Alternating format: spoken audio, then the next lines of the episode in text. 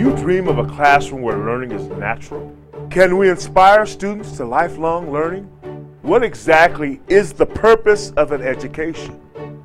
Inspiring students to be curious, independent, creative, innovative, deep thinking, confident, proactive, collaborative, determined, educated.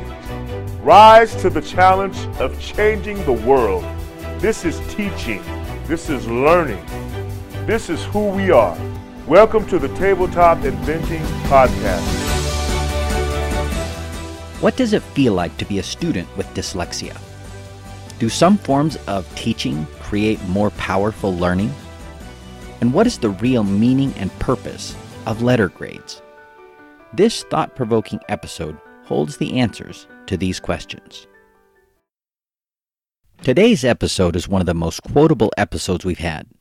We've had a few like this one, Michael Wesch's episode number 25, for instance.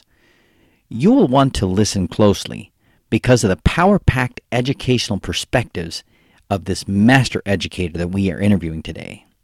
Stephen Bralley is currently a superintendent of a large K 12 private school district. He's been a K 8 principal and teacher. He's also taught in high school. I've seen him in action, and he is an inspiring and inspired educator. Today's episode is very candid, and we don't pull any punches about the challenges in education. So strap yourself in for a powerful ride. So, my guest today is Stephen Bralley. Stephen describes himself as an educator. In fact, he says that he has always been an educator, and that that is his most loved accomplishment. He has been a principal and classroom teacher in small schools, boarding schools, and in schools with multi grade classrooms. He's currently the district superintendent for the second largest private school system in the world, and his district covers the state of Kentucky and half of Tennessee. So, Stephen, tell us a little more about how you got to this place. Willing, being willing. Know, I started out in school, actually going to school with you in boarding academy, and uh, getting into trouble and out of trouble, and learning how to negotiate uh, education in general it seemed to come natural to you. It never came natural to me. Whether you agree with that or not. I'm not sure I do, but. I don't tend to, to, to, lean on it very much. Uh, but having dyslexia made it a challenge to, to be uh, in traditional education. And it was one of the wonderful things about where we went to high school because it, it not only matched the academics, but also the hands on and, and so forth. And, and so we got into that. And, I, so I got inspired by good teachers and motivated by not so good teachers. And so I can remember my senior year as it was winding down. You know, you got to pick what you're going to do in college. Um, I had the, uh, the the book out, looking at all the degrees, and just you know, for good or ill, I had xed out certain things because I thought I wasn't good at it. You know, I had xed out math and science, quite honestly, because they had been such a struggle but I loved history, loved storytelling, and, and all those things, and, and I wanted to be involved in education. Positive side because of the inspiration I'd had, but then also there was some negative inspiration as well. I I wanted to make sure that if I could be a better teacher than some of my worst teachers, that I would try and do that for students. So I picked education as my major. And then right after that, moved into to working at uh, youth camp and did that for nine years. So I actually include that in my my education uh, experience. I was a boys counselor with you know up to 20 kids and boys from various ages, trying to make sure that they didn't get lost in the woods. Taught horsemanship and, and, horseback riding, and then became associate director of the camp eventually, and then finally graduated with my education degree and and started teaching. And I've never looked back. Teaching is a passion. Uh, and whether it's kids or adults, it's really the sharing of the learning experience. It's always been inspirational. So I can pull a couple of cards because I know things that I shouldn't know. So I'm going to ask you this. Um, right. Because we've had conversations. You, you mentioned that you X'd out math and science, but I know that uh, at later points in your life, you kind of revisited some of that. Tell us about that.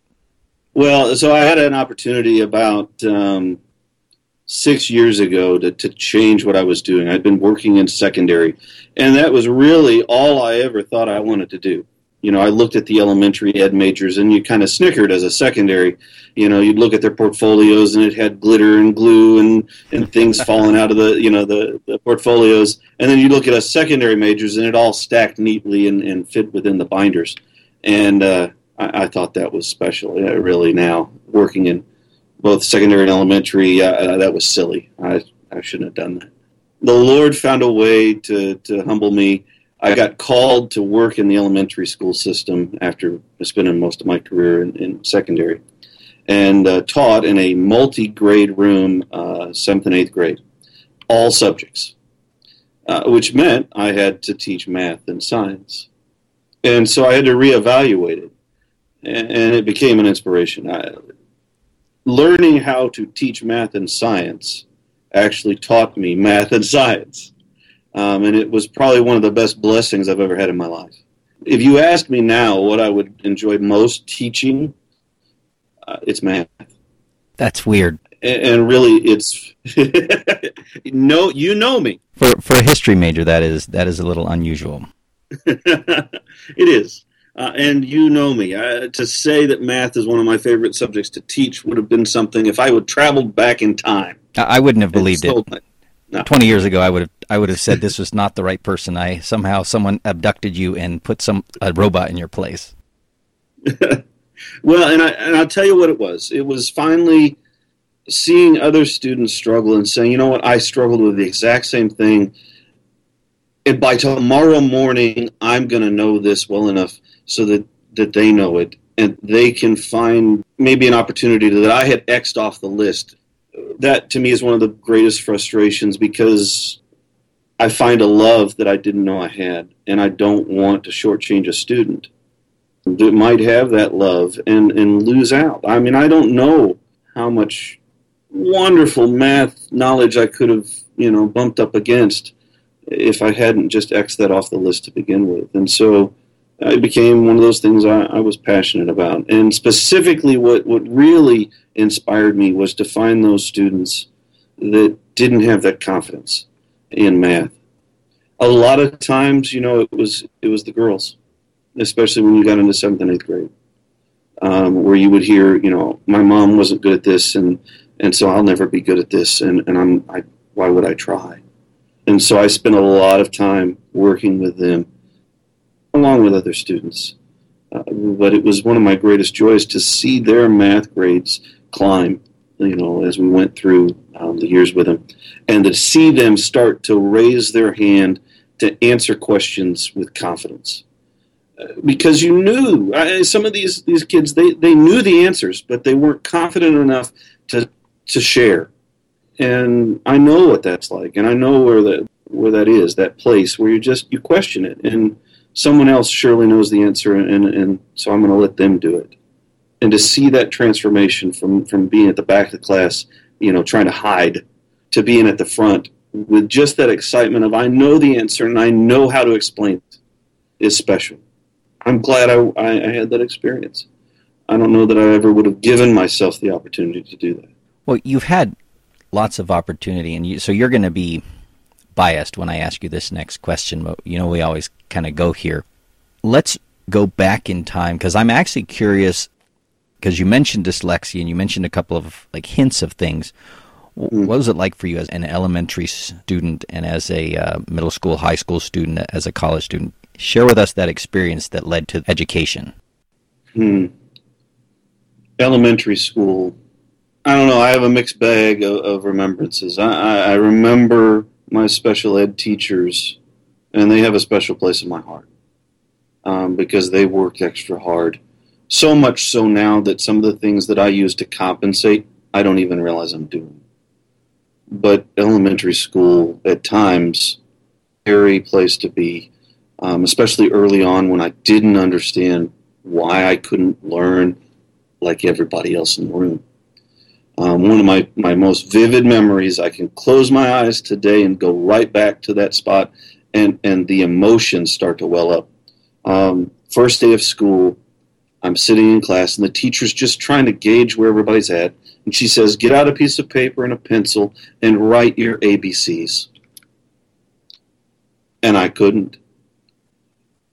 I can see the ABC chart, you know, the old ABC chart uh, that, that was always above the, the whiteboard or the chalkboard at that point. Um, it was there. I, I, can see it now. But I, I, I, I couldn't even copy it from the board. And I can remember sitting there watching everybody else, you know, moving and their pencils were going, and all I could do was put my head down on the desk. And I just remember wondering why is this so easy for everybody else, and I can't figure it out. Um, and so elementary school is hard um, because you don't want to be different. You know, you want to be able to do what everybody else is doing, um, and yet those struggles. Um, I can't trade them for anything. They they are what make me who I am. And you know, at that time, special ed was was something you you went to, so you had to do that walk, you know, during math class and spelling, um, out out of the classroom and down the hall. Um, and I don't necessarily think that that was a bad thing, um, because where I went to was a place uh, of safety and, and of learning and they could meet me where I was at, and we could go from there. And I didn't have to hide it or try and bluff my way through. Um, a dyslexic is a wonderful bluffer.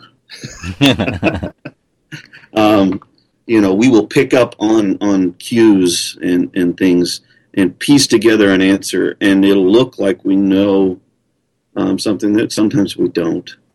Uh, and will read people.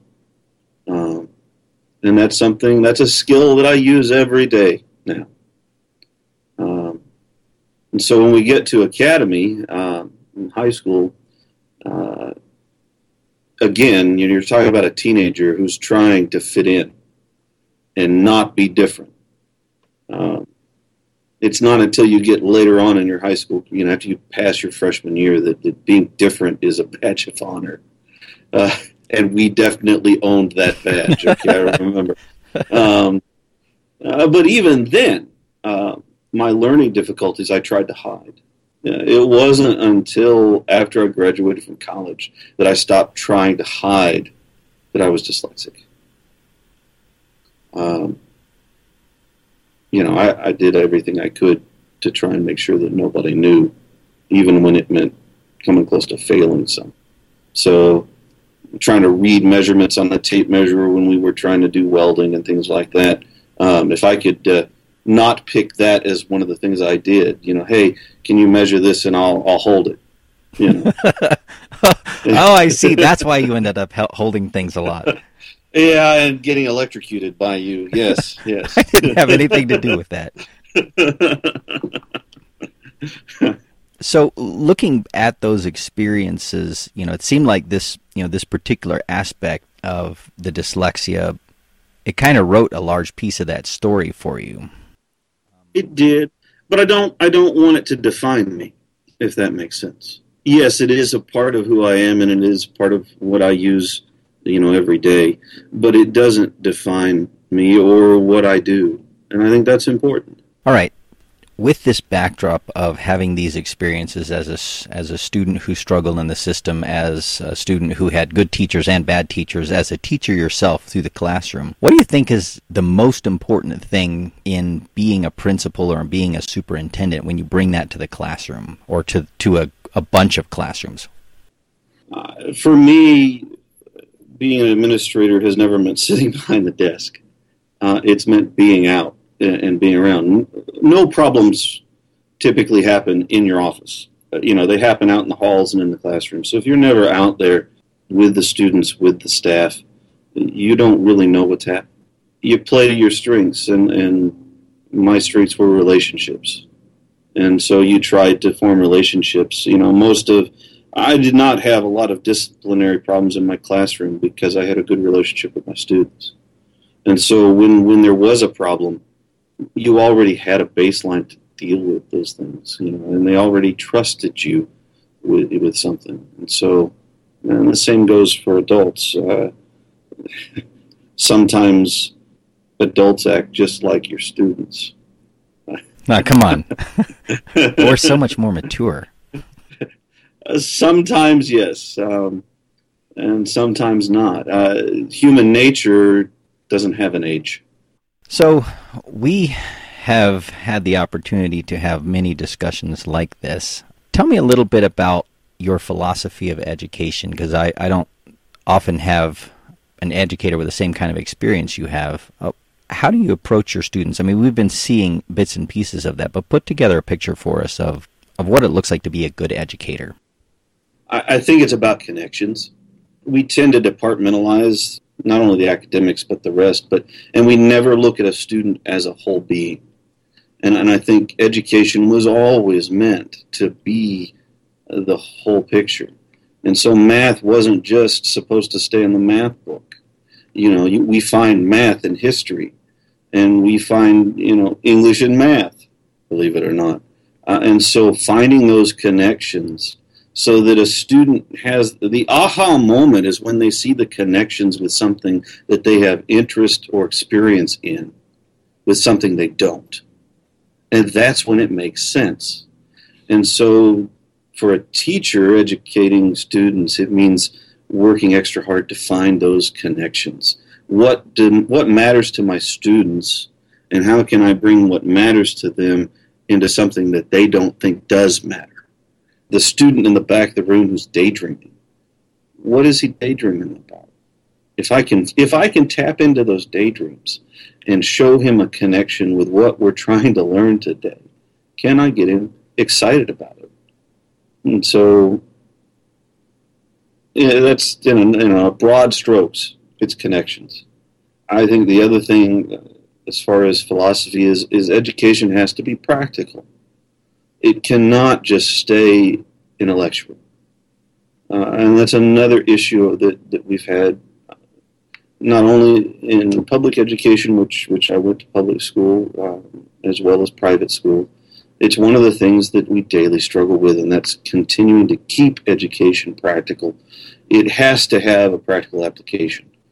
And it's one of the things that I, I love about the core of our education system was built on the idea that liberal arts were always meant to be with practical skills. And so, if you were learning to be a history teacher, you also needed to have practical skills and learn how to take care of a car and, and weld pipe and build a house and, and do plumbing and lay brick and do all of those things um, because that was life I can't tell you how often that has saved me from having to pay somebody a lot of a lot of money when it was just a simple pipe that needed to be replaced. And those skills, I believe, are linked. And I think that that's part of what we need to, to come back to our students. You know that, that butt time, the, the, where they're seated, they're seated and they're listening. We have too much of sometimes. Let's get them out into the world and, and into the, the woods and, and practicing what they know. It's one of the things that, that uh, now I could really get on a roll on this. Well, I was going to actually ask you to elaborate on where it seems you're going to head in this direction, but specifically maybe address differences that you've seen in maybe different secondary education situations. Because in secondary education, we have a tendency to have more seat time and less hands on time and you've had the opportunity to see both sides of that. Tell us a little bit about your experience with both of those and what, what you think the educational advantages are. All right. Well, so we have to do a history lesson. Our system, uh, the Adventist school system, was created in the late 1800s to be very practical. It was never just meant to be philosophical. And so, uh, and it actually followed a trend in education in the in the uh, 1700s and the 1800s in America. Uh, matter of fact, Thomas Jefferson, when he founded uh, the University of Virginia, meant it to be a practical university. Um, he wanted to strip away pomp and circumstance and make things practical. Unfortunately, over time, those things were brought back in. And so that, that was always part of what our system was supposed to be. We weren't supposed to have competitive testing, which was something that was all the way back in the European system. They, they actually encouraged competitive testing. Um, and that was part of what they felt made you stronger. They wanted repetition uh, in order to drown out individuality.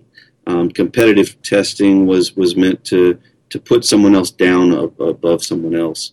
And all those things were part of what was encouraged. And uh, in America, they tried to pull away from that. And our system kind of was birthed in that American Revolution in education as well. Um, and so when we talk about high school, you were supposed to have not only the academics, but you were supposed to have practical skills being learned as well.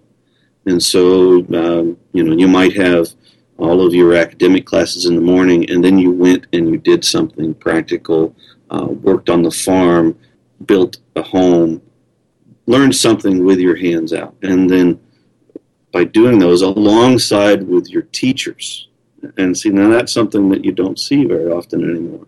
So your math teacher would, would teach you math in the morning, and then he'd be using math to help build the house uh, down the road. And you were there with him doing that.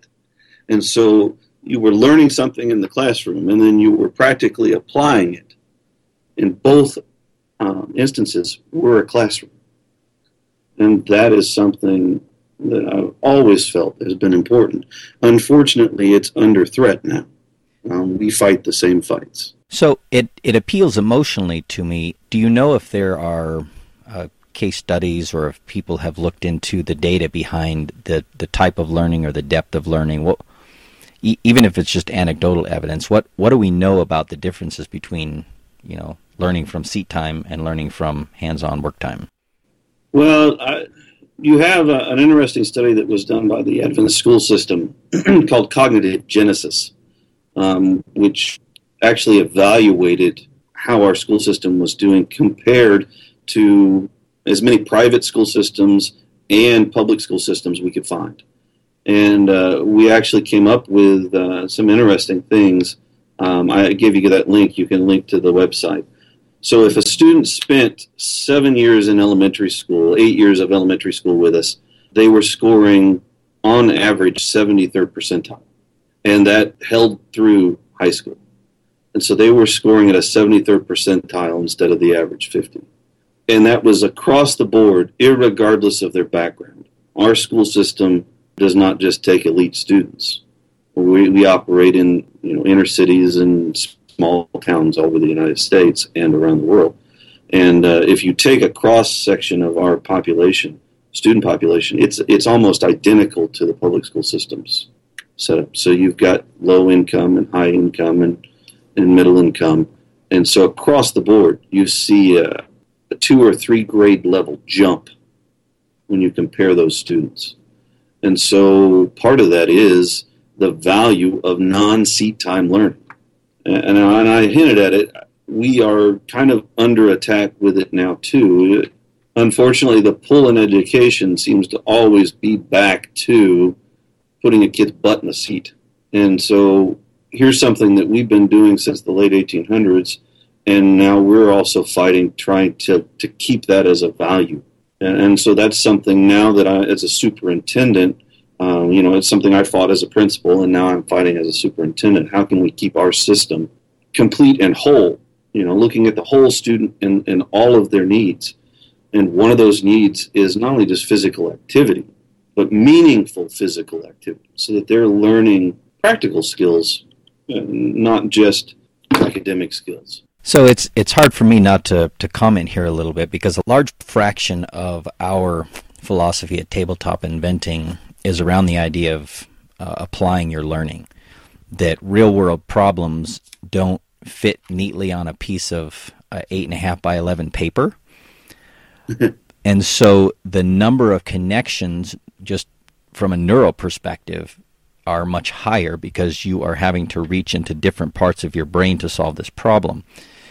I mean, there's good research out there that says that when you make connections like that, that your learning does deepen, and that's just a you know that's just basic cognitive uh, development. The question that I, that I keep coming back to, you know, in this because uh, I guess I haven't, I don't think of this as a from a systemic issue because I'm not responsible for what the public schools do, um, mm. you know, or what private schools do in their systems.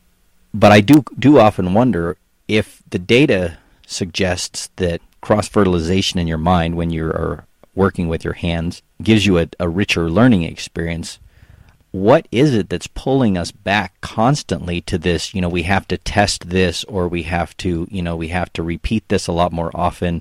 I mean what is that what is that magnetic pull? I mean i had we had we had a guest from from china um, uh, his name was Zhang Zhao on earlier uh, last year. And i mean he he had the same question you know why is it we keep getting pulled back to this type of a system? Because the data tells us that that doesn't work I, the short answer is fear I really do believe it's fear. You have school systems, any school system has to find a way of accountability. And what's the easiest way to show accountability? Test scores. Numbers. They're easy. You know, you can put them on a pie chart and put them on a graph and show them, and we're up, we're down, we're this, we're that. And it's very quantifiable. Uh, but we're dealing with more than just numbers. We forget that a lot of times in education. Kids are not just a number. A teacher is not just a number. And so we have to fight that fear that, that drives us to, well, I have to know everything and I have to control everything and I have to quantify it. And we look for the easiest, quickest way to quantify because it's the easiest and quickest way. But I think as an educator and as a, as a leader, you can't just look for the easy way if you're going to look at the whole student, there is not going to be an easy way and a quick way to quantify. You know, we want to move away from ABCs and grades, and we want to move a student past that to where they take learning as something that, that is who they are. And we get fight back from students and from parents and from teachers because that's harder to quantify. And if I can't quantify it easily, then how do I know what's happening? You know, I get that a lot. You try and sit down with with a parent and, and talk about how their student is doing. And the only yardstick that they have been taught to use are grades. And they think they know what an A means, and they think they know what an F means. But when it comes down to it, do they really? And, and I'll step on a few. Do teachers really understand what an A means or an F means. If you really put them to it, you know, is it just a percentage of how many answers you got right or wrong? Or is it a reflection of what a child really knows? And, and see, we, we stray from that. What is it we really want a child to know? Is it the, the one, two, threes and the ABCs, or is it an understanding of how they learn? so that whether they have a teacher in front of them or a book beside them, they know how to figure something out. Well, you're certainly preaching to the to the choir to the choir on this one, and I, I don't normally quote Matthew McConaughey on my podcast, but uh, uh, there's a great line from the movie Interstellar where he's uh, having that teacher conference, and his son is getting poor grades, and he looks across the desk at the principal and the teacher, and he says, "You're telling me that it takes two numbers to decide the pants I'm wearing, but it only takes one number to quantify the intelligence of my son. And I would agree with, with your assessment there that that that A or that whatever percentage we use to to get that A doesn't talk about intelligence. It only talks, like you said, about the, the number of right and wrong answers. And the student may not care whether they're getting right or wrong answers. I mean, I bet there's a bunch of smart kids out there that get bad grades. Yeah. Well, we, have evidence of that. And, and you know, you ask uh, if it's so obvious, why do we keep doing it? If you ask any teacher, they know that the system we use to quantify students only takes a small sliver of what, what a student actually is. And yet, because a system has to find a way to quantify what's done, um, they have to rely on those numbers. And then it gets even simplified even further than that So now I don't just take a, a you know a year's worth of numbers. I have to do it in one test or two tests every year. Well, what happens if that kid is sick and he comes to school anyway, and you know he's got a headache and a fever of 102, and he's taking that test? Uh, what is that really telling me? It's telling me he's sick because he's not doing well on that test. But I don't know that unless I know that kid.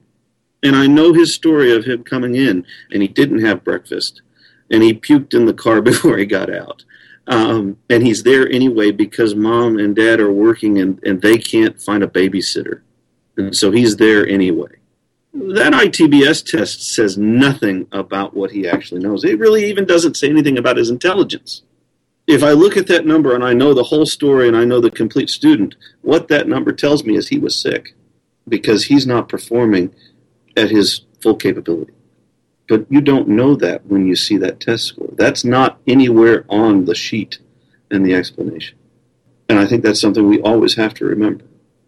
A test is a snapshot, which is a tool a teacher uses to help evaluate where a student is at that moment and how they can help them get to the next step, the next level. That's it. Um, we use tests and evaluations for things they were never designed to do. And that's part of the problem education, true education, is always meant to be something that's done um, collaboratively so that it recognizes the, an individual's needs and works to perfect what that individual needs and wants to do. And that was what our system was originally designed to take into account. And I think that that's what any education that's good tries to do. It's a collaborative effort. Well, if I let you, and if you let me, we would talk about this for another hour and a half, but uh, we yes. try to keep the podcast down to something that's uh, digestible on a commute to work. Um, if you live in Southern California, it might take two of them. but I wanted to get down to the last two questions, and I might combine them a little bit.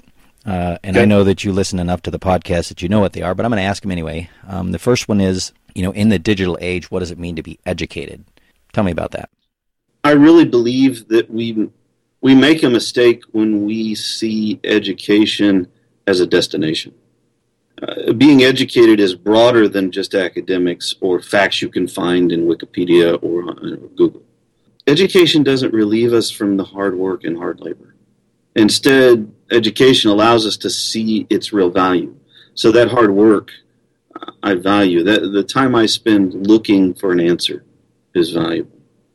And so the pursuit of knowledge, truth, integrity, purity, honor are all natural states that I believe we were created to be learners forever.